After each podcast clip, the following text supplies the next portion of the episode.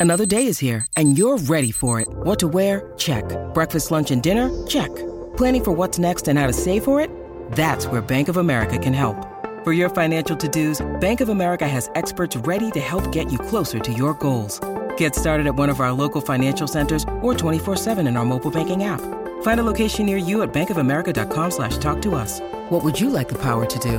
Mobile banking requires downloading the app and is only available for select devices. Message and data rates may apply. Bank of America and a member FDIC.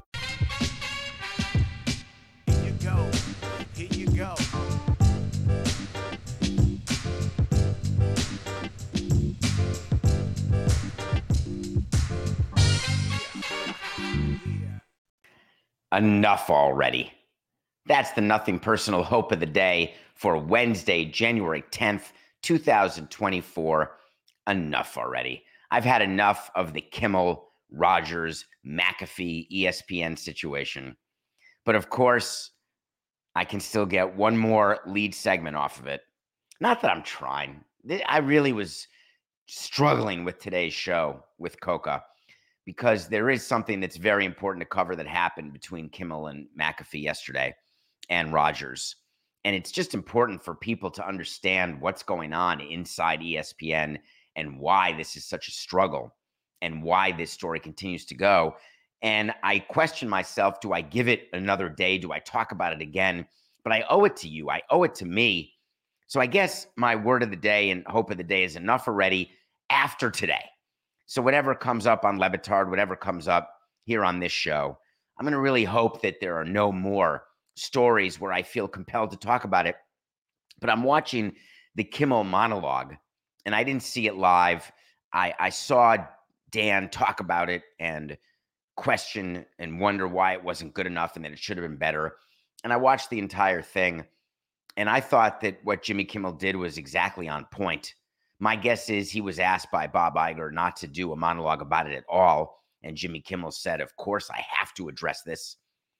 I understand that low hanging fruit may not appeal to all of us, but when you are in front of a red light and in front of tens, hundreds, or millions of people, low hanging fruit can be very hard to resist. And talking about education with Aaron Rodgers, that the only A's he's ever seen were two and they were his name, and talking about that he never graduated college.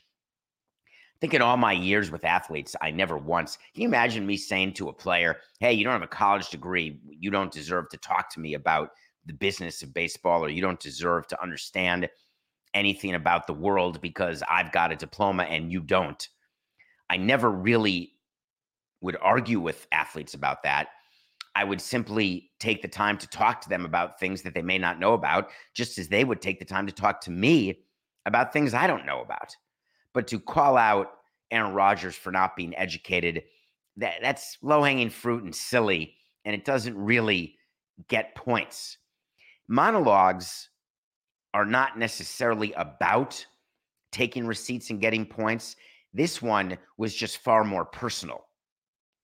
But to me, the way that Kimmel could have done it is that take what's personal, which is you being called a pedophile, and explaining that that's not a joke. We have an honor among thieves. And the honor is that that's a line none of us go to.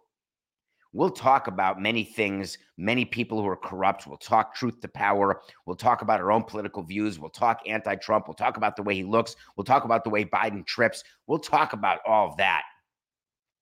But we don't cross the line into pedophilia.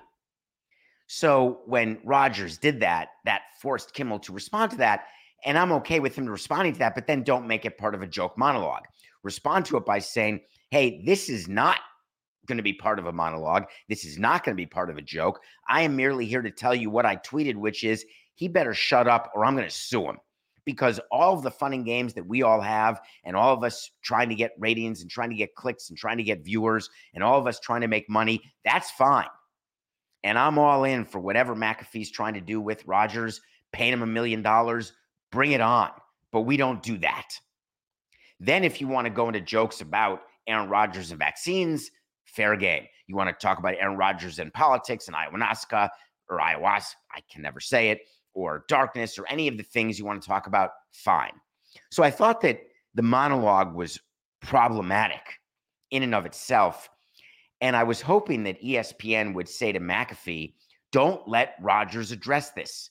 If he's planning on addressing it, then we don't want him on the show because eventually someone has to stop. And Kimmel gave an opportunity to Rodgers to apologize. There was no reason for that apology to take place on the McAfee show. It could have taken place in a private conversation with Rodgers calling Kimmel or even publicly tweeting at him or in some such way a video on social media. But I don't want ESPN, if I'm running ESPN, I don't want to be the ring in which this back and forth continues to fester. So Rodgers gets on McAfee, and I had expectations for how that would go because Iger speaks to Jimmy Pitaro, who speaks to Norby Williamson, who speaks to Mike Foss, who speaks to Pat McAfee.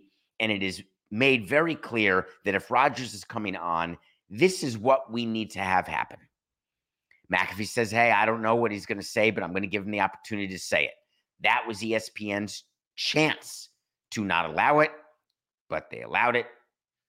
And then Rodgers makes things worse. It's really incredible. It's not that I think something's wrong with Aaron Rodgers, though there may be. It's not that I'm worried about his mental faculties, though I should be. I just think that Aaron Rodgers suffers from a level of delusion that is very common among athletes and executives. And it's hard when you are surrounded by sycophants. It's hard when you're surrounded by adulation. It's hard when you are incredibly rich, incredibly famous. It's hard not to think that your shit don't stink. And that's your fault and I don't mean to put anybody down in the audience or anybody watching this live on the Nothing Personal with David Samson YouTube channel, but our popularity comes from you, the adulation, the negativity that we get, we're able to ignore because there's enough positivity. When there's not enough positivity to outweigh the negativity, that's what being canceled is, or that's what being retired is, or that's what getting out of the business is. The existence of negativity and positivity is what we all search for because what we are all guarding against is apathy. So, strong opinions, one way or the other, is the fuel that feeds us and pays us. So, Aaron Rodgers and hating on Aaron Rodgers or loving on Aaron Rodgers, it doesn't actually change how he views what he thinks and how he thinks it. So, whether he's reading books or whether he's speaking to people, this has been going on in Hollywood forever. How often have we spoken about, or have you read about, actors in Hollywood taking political stances, normally slanted to the left, where they are trying to talk to you about something that you feel they probably don't know enough about, but they're trying to give you their views and make you feel badly that you don't agree with the way they think? How often does that happen? Aaron Rodgers is just doing the same thing. He covers it up by saying, oh, it's okay if I just want everyone to have their free choice. I want the government to be transparent. Conspiracy theories happen to be correct. But what Aaron Rodgers is really saying is that I know something you don't know. I have information you don't have.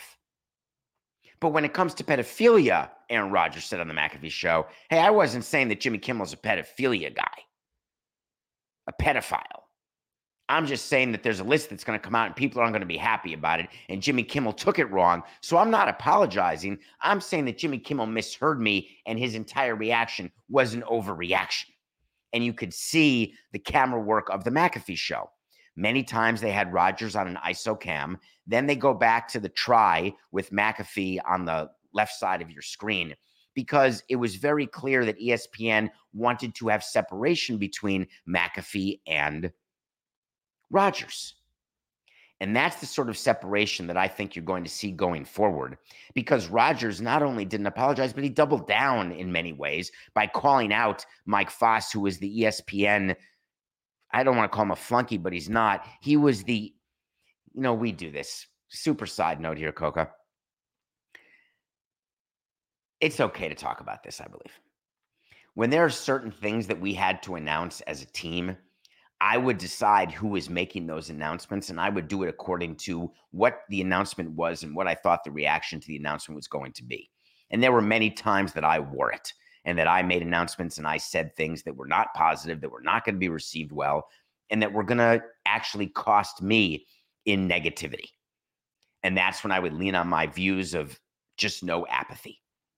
But there were certain things that we would have other people announce, whether it's the head of stadium operations, whether it was the VP of marketing, whether it was the VP of sales, whether it was the assistant general manager, the general manager, the manager. And the way that we would decide is that we would work in conjunction with our PR people, PJ Loyola, the head of our PR, my consigliere, and we would figure out who we wanted to be associated going forward with the remarks that we were making, with the information that we were disseminating. For when people Google it going forward, or when a story is cited, reporting what it is that happened with our team, who is the name that will be associated with the comment? ESPN does the exact same thing. And they decided in that moment, right when the Rodgers McAfee situation first took place, that they were going to have Mike Foss, who is a senior vice president of digital and studio production, not a schlepper by any stretch, but not Jimmy Pitaro, not Norby Williamson, and certainly not Bob Iger. And they were going to have him come out and say in a statement, he's the one who was associated for 4869. He was the one associated with the statement whose name was there when they said, when ESPN said, hey, what happened on McAfee, that what Rodgers did was dumb and factually inaccurate. But that left him open to Rodgers for whatever ridiculous reason, thinking that Mike Foss was the one who thought that or wanted to say that. He goes out and says, Mike Foss, you're not helping. You don't know what you're saying. You don't understand. And by the way, I don't work for you. It backfired on ESPN having Mike Foss do that, make that statement, having McAfee not force Rodgers into either silence or compliance, all of it kept this story going for yet another day. And now they're in danger. The danger they're in is that you may have a situation where Jimmy Kimmel, I was about to say Sidney Kimmel, who's a movie producer, uh, you're about to have a situation where Jimmy Kimmel and Pat McAfee might be saying to themselves, Can we one more day? What do we got? One more round? More people watched my show. There was an uptick. More people were looking for Rodgers on McAfee. It is a ratings bonanza. And ESPN has been pretty clear that the McAfee linear ratings are not good enough in that leak. Whoever did the leak, McAfee claiming it's Norby Williamson. Likely it was, but who knows? ESPN leaks stuff all the time. Purposeful leaks. Purposeful leaks. There's nothing personal fans, you know all about purposeful leaks. It's a very important part of a strategy. But the danger of actually taking this too far and not believing it's enough already is that it could actually turn the negativity and the positivity, the sides that people are taking, it could turn into apathy. And nothing hurts worse than a channel change. So I think it's going to be enough already. I think that, as I said yesterday, I'm sticking to it, very much sticking to it. I do not believe Aaron Rodgers will be on the McAfee show next season. I believe that uh, ESPN does not have as much power over McAfee as people think, but I do believe that there will be a change in terms of him as a weekly guest because even McAfee is saying to himself, man, it's just not worth it right now. Saying that something's not worth it that is an important business decision. It's important that you do in your personal life. It's important you do it every day when you are setting out to do a task and it takes longer than you expect and you stop before you finish and say, oh, it's not worth it anymore. Or you're in a relationship and you say, oh, God, it's not worth it anymore. Or you're at work and you're doing a project. God, this is not worth it anymore. I'm stopping. When you are running a company, you have to be very careful how you arrive at a conclusion that something's not worth it anymore. One of the things that owners need to do, and one of the things that I told you is, man, I 30% of what I did on a daily basis was being a referee, deciding who I was going to let win a jump ball between a department, between baseball and marketing, or baseball and sales, or marketing and sales, when we were going to let the owner have an owner's prerogative, get a signing or get a waiver, send a player down, make a trade, whatever. Knowing when something's not worth it and knowing when and how to make a ruling in a power struggle are very important parts of leadership. Power struggles, that's something that you all have in your place of business, no matter what level you're at. We like to say in sports that the power struggles happen in an unusual frequency. But that's just us pretending that we're all important being in sports. Power struggles within a sports team are happen at the same rate as power struggles in any other company. The thing about a power struggle is that you have to put an end to it. You can't have years and years of two fighting factions within your company. Because if you do, eventually it leads to a decrease in productivity. In the beginning, a power struggle does not impact productivity because you do not know yet when it first starts which way you want to go. And generally, you use several tent poles in your strategy of how to decide who wins a power struggle. You use revenue, you use profit, you use personality, you use size of department, who's in charge of more people, what's the general consensus of one person versus the other person in the company at levels below the people and above the people. So you have different tempos, different ways, different markers, data points where we're using decisions. When you've got a coach and a general manager who do not get along, when you have a manager and a general manager who do not get along. You cannot let that go. The Tennessee Titans had a situation where Mike Vrabel and their new GM, Ran Carthon, they were not getting along. And the reason they were not getting along is there was a power struggle where Mike Vrabel wanted to run a team the way that he had grown up, the way that he had understood. When you're the coach of the team, you're the GM of the team, you're in charge of all player personnel. I'll decide who's on my team. And on top of that, I'll decide when they're on my team, what they're going to do when we're in between the lines. GMs say, no, no, you take the 53 guys I give you every week, come up with a game plan, play the game. And if the players don't play well, it's going to be on you because I'm not going to take the blame because I'm giving you great players. The manager, uh, the coach says, How do I win the Kentucky Derby with a bunch of donkeys? I can't win a football game with guys who can't even remember my playbook or understand what it is we're supposed to do it, or if they do understand it, can't execute it. And by the way, I can't stand being around you. Coaches and GMs and presidents are together all the time if you do not get along personally, it can be successful professionally, but it's much easier when you get along personally. But when you believe the GM is trying to usurp your power, a manager or a coach will immediately buck like a bronco and try to win the power struggle by going to the owner. The owner, the ultimate arbiter of a power struggle between a coach and a GM, thinks about who do I let win? If I let the coach win, what I'm saying is I can hire some sort of patsy GM and this coach will make all personnel decisions and I'm putting all my eggs in his basket.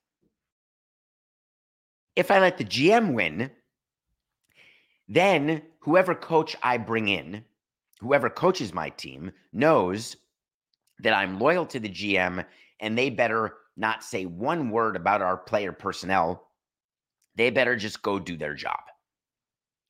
The owner of the Titans decided yesterday that she was going to award the power struggle victory to Ran Carthon. In a shocking move, Mike Vrabel lost the power struggle and got fired. I couldn't believe it. The reason I couldn't believe it in baseball, GMs win power struggles. GMs are more important than managers. They're more important to your bottom line. They're more important to your success on the field, off the field, everywhere throughout the organization. It's not even a question. In football, I believe it's not a question either. I believe the head coach is more important than the general manager. You can have a bunch of salary cap guys who are figuring out dead cap money and who to sign and how to sign him. who to give guarantees to and how that can work. But in terms of choosing personnel, putting the team together, I'm going to side with the coach in football. So I was shocked that she did it. And then I was even more shocked by the way in which she did it. So Amy Adams Strunk is the owner. You may remember her. You may remember the name Bud Adams used to own the team. Anyway, so she didn't give a press conference. Instead, after the firing, which was a complete surprise to everybody, she spoke to her own website. And what she really wanted you to know and what she wanted her fans to know is the usual drivel of, hey, we're trying to win here. All we care about is the fans and winning, et cetera, et cetera. But she got into an entire diatribe about why she didn't trade Mike Vrabel to another team and instead fired him. And all I kept thinking while watching that and reading that is I don't understand what the end game was. Was she trying to explain to her fans why she did not get a return on her coach? That's not what the fans want to know. The fans want to know why you chose the coach. That's it instead of a statement about how difficult it is to trade a coach and how there's a lot more to it than you think and how you need multiple willing parties and you need to have identified who the coach is going to be for their trade to take place, whatever her reasons were. I've traded for a manager before. We traded for Ozzie Guillen. We traded with the White Sox. Trading for a coach, it's totally doable. Trading for a manager. But I would never go out publicly and say, well, we fired our manager and we released him because we couldn't trade him. That's what we do with players. It's called designating them for assignment in baseball. When you have 10 days to either trade a guy or if you can't trade him, you release him. It's why you hear about a lot of trades that happen and you wonder, wow, they didn't give up a lot for that guy. Well, yeah, of course, you don't give up a lot for a player who's been designated because in eight days, he's going to be released because the team who designated him has no choice. With a coach, it doesn't work that way. The coach is under contract, and the coach has the right to continue to collect money and to decide whether or not he wants to go to another team. Players don't have that right. When players sign a contract, there is an assignment provision in the standard player contract. The assignment provision allows for one team to assign that player contract to another team without permission or approval of the person under contract. You don't have that in your business, do you? Can you imagine if you worked at Morgan Stanley in New York and they had the right to assign your contract to Morgan Stanley in London or to Goldman Sachs in Ohio?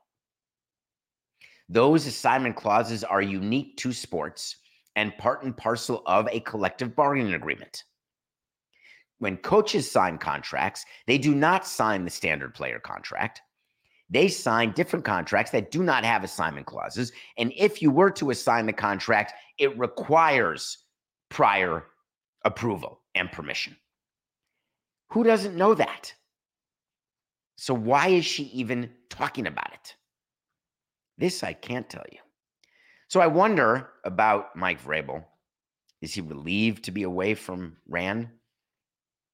Is he going to find a job? How quickly does he go to the top of the list? Does he become a Craig Counsell where now that he's available, we're going to take him? We're going to fire our guy who we didn't plan on firing in order to get him. Well, whoever takes Mike Vrabel, the only thing that I can suggest to you, he's not going to go anywhere where he's not in charge of everything because he sees what it's like. And unless he gets to choose his own GM, which no one's going to give him, then he might as well just be the GM. So any team that's taking Vrabel, if you are a GM of a team and your owner is calling you today, hey, what do you think? Should we call on Mike? Think he'd be better? You better start getting your resume together because what the owner is really doing is taking away your power. Because Vrabel's not going to be a coach somewhere. He's going to take over the whole damn thing. All right, when we come back, we are going to review the new Dan Levy movie. I'm going to tell you a Dan Levy story, tell you what I did yesterday, and then we're going to talk about what happened in my pick of the day.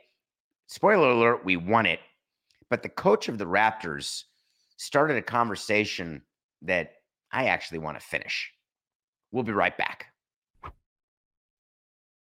This podcast is sponsored by Ramp. Are you the decision maker in your company? Consider this. For the first time in decades, there's a better option for a corporate card and spend management platform. Meet Ramp, the only corporate card and spend management system designed to help you spend less money so you can make more. Most corporate credit cards offer points as incentives, but those points amount to less than their worth in real cash value. Ramp's business cards offer you cash back, real money in your pocket. Plus, you control who spends what with each vendor. And Ramp software collects and verifies receipts automatically, which means you'll stop wasteful spending and close your books in hours instead of days. Businesses that use Ramp add up to 5% to their bottom line the first year. If you're a decision maker, adding Ramp could be one of the best decisions you've ever made. And now get $250 when you join Ramp for free. Just go to ramp.com slash easy. Ramp.com slash easy. R-A-M-P.com slash easy. Cards issued by Sutton Bank and Celtic Bank members of DIC terms and conditions apply. Welcome back to Nothing Personal. It's David Samson. Today is Wednesday, January 10th. Hope you're doing well. Coke and I are here every day, 8 a.m. Tell your friends about us if you're hearing us for the first time. And in December, we had more first time listeners than in any other month. So thank you. Keep going. Spread the word. We do appreciate your loyalty. If you're new to the show, we've got different segments we do. We review a movie every day. I'm reviewing a movie today called Good Grief. Good Grief was written and directed and starring Dan Levy. You may know him as David from Schitt's Creek, one of my favorite shows of all time. This is a movie about a man whose husband dies suddenly and prematurely, and how Dan Levy plays a character who is then forced to lean on his friends and figure out how to go forward. And it's really a movie about friendship, it's a movie about love, it's a movie about the role that friends play. It's a movie that was good, not great. I am always loyal to Dan Levy. I will watch anything he does. I'm so thankful for what he did with Schitt's Creek and everything else that he does. That that he has earned the benefit of every doubt. It's a movie that if you're watching, watch it. I would not do it as a first date movie. I would not do it. Uh, it, it doesn't make you necessarily cry. It is a fine movie while packing a suitcase or while cleaning a closet. It's a good movie to have around. It's good to be reminded about friendship. It's good to be reminded how talented Dan Levy is. I wanted to talk about what happened to me yesterday. Coca, if you will indulge me on this, please. My daughter is the production manager at Watch What Happens Live. Watch What Happens Live is a late night talk show starring Andy Cohen on Bravo. It's a very big show, it's a nightly show. He's got A list guests. It is, uh, you may know Andy Cohen from Real Housewives. It is uh, I couldn't be more proud that my daughter is a part of that, not because she's in the same industry I am, because of the work she does and the grind, the daily grind is I know very well of a daily show and how hard Coco works as a producer of Nothing Personal and the number of people working on Watch What Happens Live. I was invited by my daughter to go see the taping yesterday of the show and I went and I wore my shirt that I had bought in at auction a actual shirt worn by Dan Levy uh, during Schitt's Creek. He sold his wardrobe for charity, and I bought the only shirt that would fit me, and I wore it.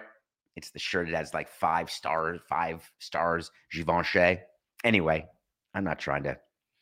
So I get to the taping, and all of a sudden I have to tell you what was happening, Coca.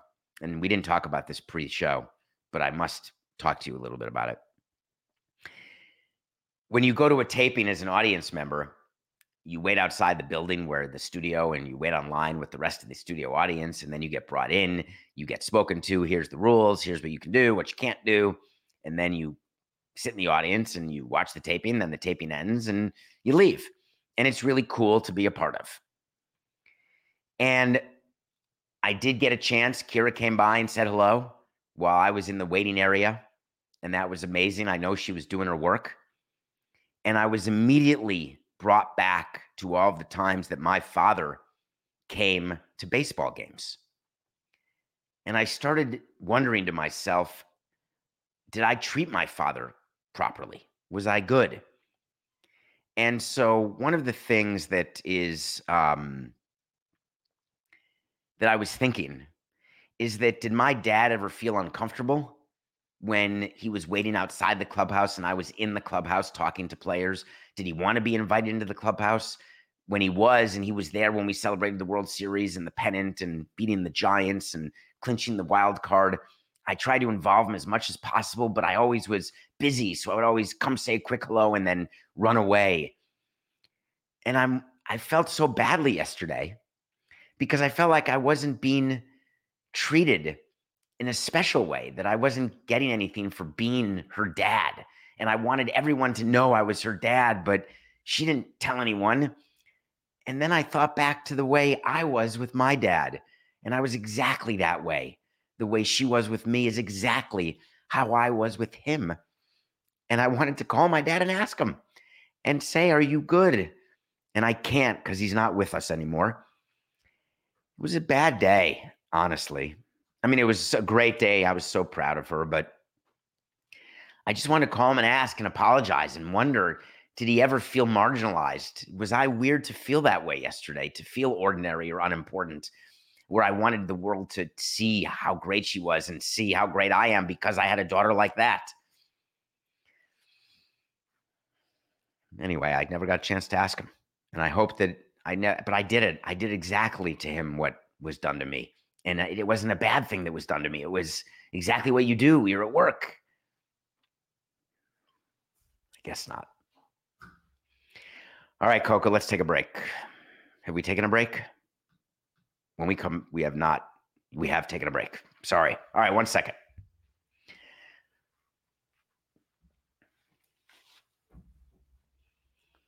Welcome to Nothing Personal. All right, let's go to a topic. I don't know why I got into that. I do know why I got into that because I was all inside my head the entire day yesterday. Nothing personal pick of the day. We're hot. We were 0 and 4. We're up to 3 and 4. Let's go. We had the Raptors getting five and a half against the Lakers. The Raptors lost by one. So that was our pick. We won it. But did you see what happened after the Raptors game? Or did you see the game in and of itself? The final score was 132, 131. And the Lakers, they were covering right at the end, but sometimes we're the beneficiary of late points. Sometimes we lose because of that. Last night, we were the beneficiary. But there was a major free throw disparity in that game. And free throws are something that, to the untrained eye, you can say it is totally unfair. And this is exactly what I did. When I was a Knick fan, going against Jordan's Bulls every single game. It was unfair. Why does Jordan get to the line so much and Patrick Ewing doesn't get to the line enough?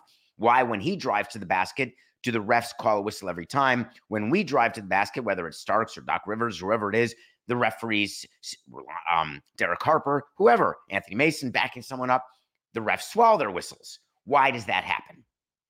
That was the beginning of people realizing what a superstar league is. The Raptors know that LeBron James is a superstar.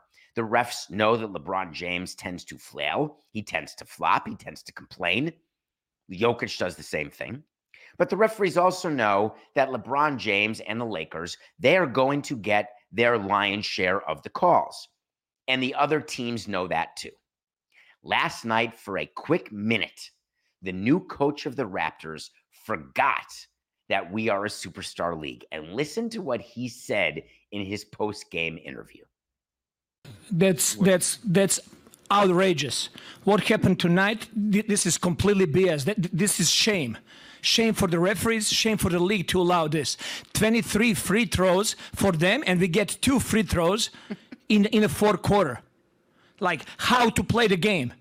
I all, I understand uh, respect for all stars and all that, but we have star players on our team as well. How's possible Scottie Barnes who is all-star caliber player in this league, he goes every single time to the rim with force and trying to get get uh, to, to the rim without flopping and and not trying to get foul calls. He gets two uh, free throws for the whole game. How's that possible? How are you gonna explain that, that, that to me? They had to win tonight. If that's if that's the case, just let us know so we don't show up for the game. Just give them a win. All right, Darko, I'll explain to you.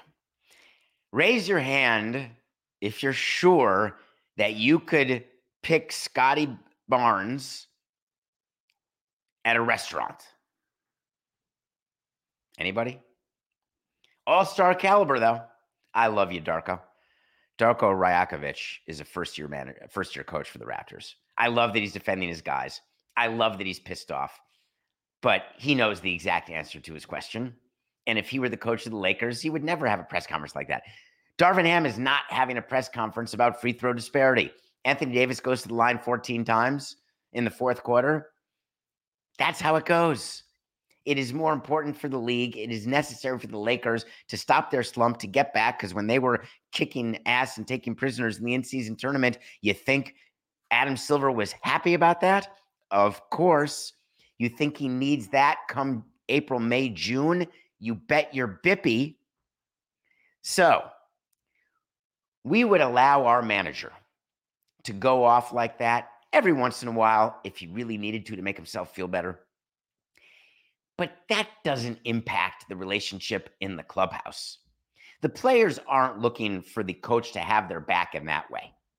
There's a lot of ways players want the coach to have their back, a lot. And we talk about it and we try to make sure that we put our manager in a position where he is having the back. Sometimes we even do it as executives that we have the back of the players. I remember going crazy when we've had players suspended or players having issues over catcher's interference calls and wrong calls by umpires. But I also remember what it felt like playing the Yankees in the World Series, knowing that MLB wanted the Yankees to win, or what it was like playing the Cubs, knowing they wanted the Cubs to win, and how pissed they were when they couldn't control the fact that Dusty Baker screwed up the pitching staff, or that we had the better team than the Yankees in 03. Sometimes there's nothing you can do, but when you can control it, you do. And the way you control it is with the whistle. Which brings me to a conversation I would like to have, which is about referees. Do you feel that referees are under a greater scrutiny this year?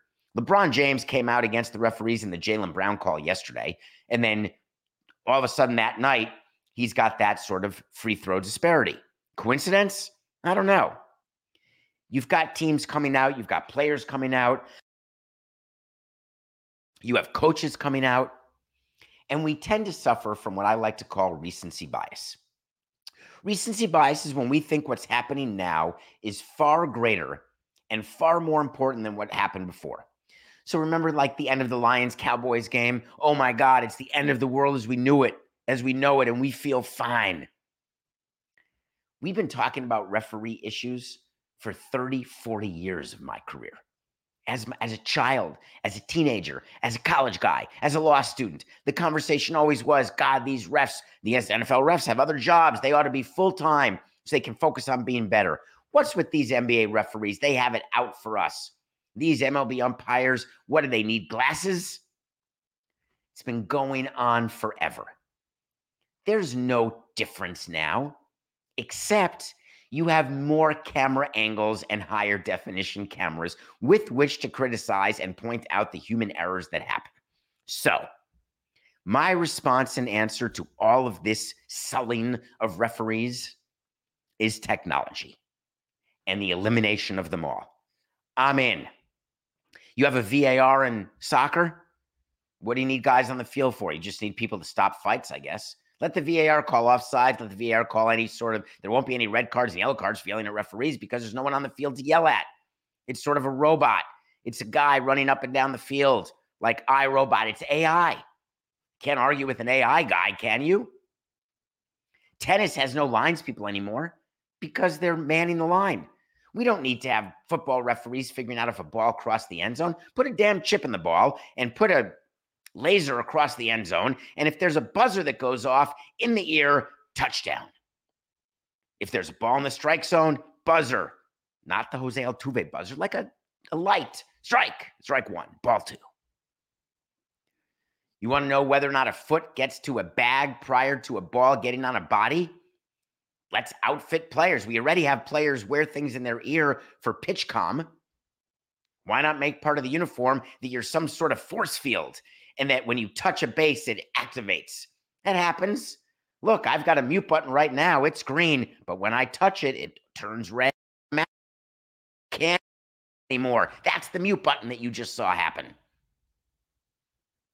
You think I'm crazy eliminating all human elements.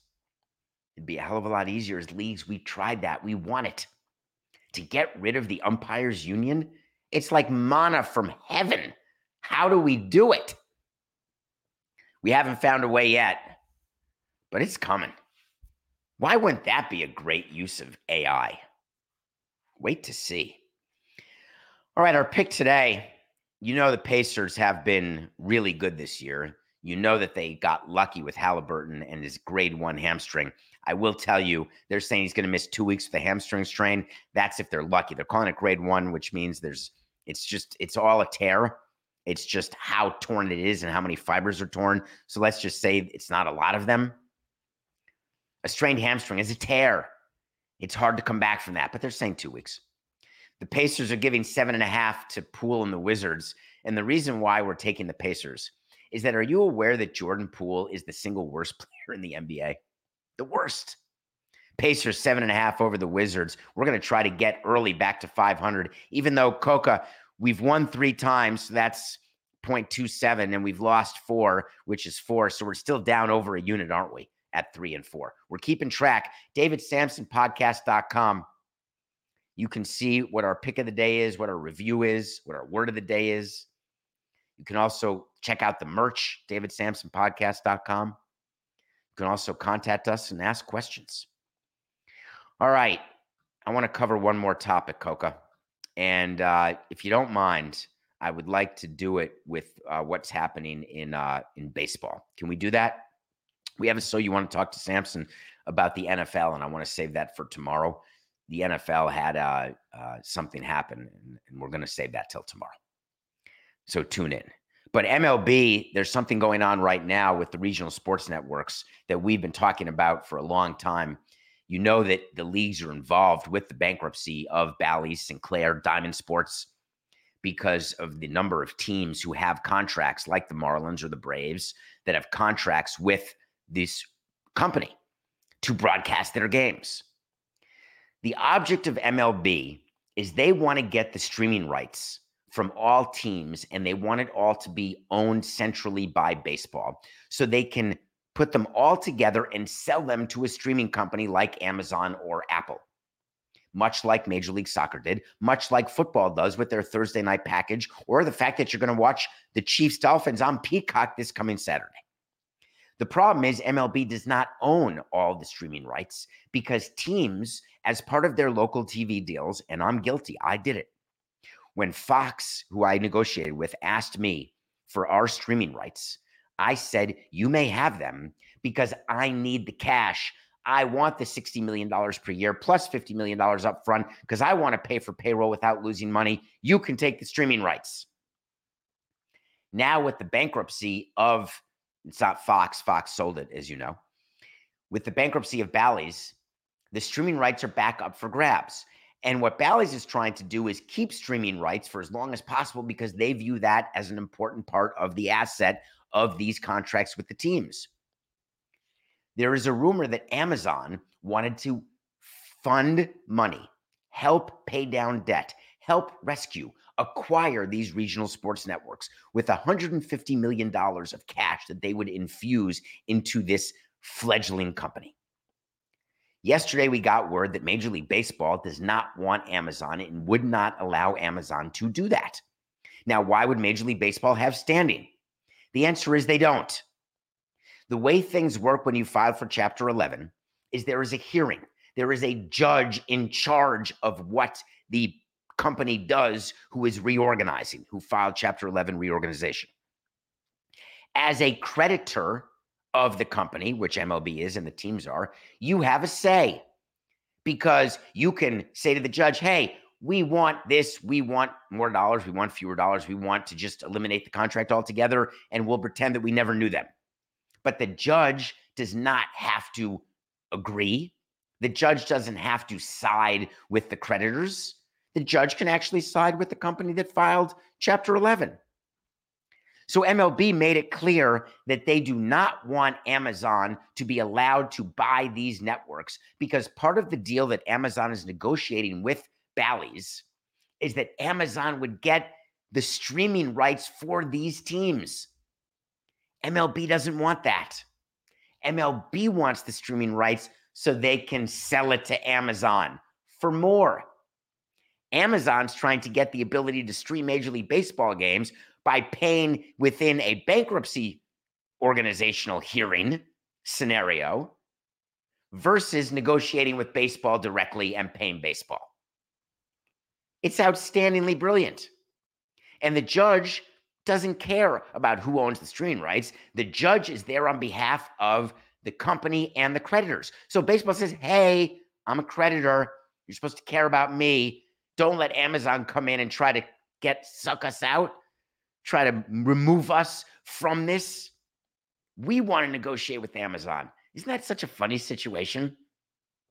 Where MLB is saying we want the digital rights, we don't want the digital rights to go to Amazon.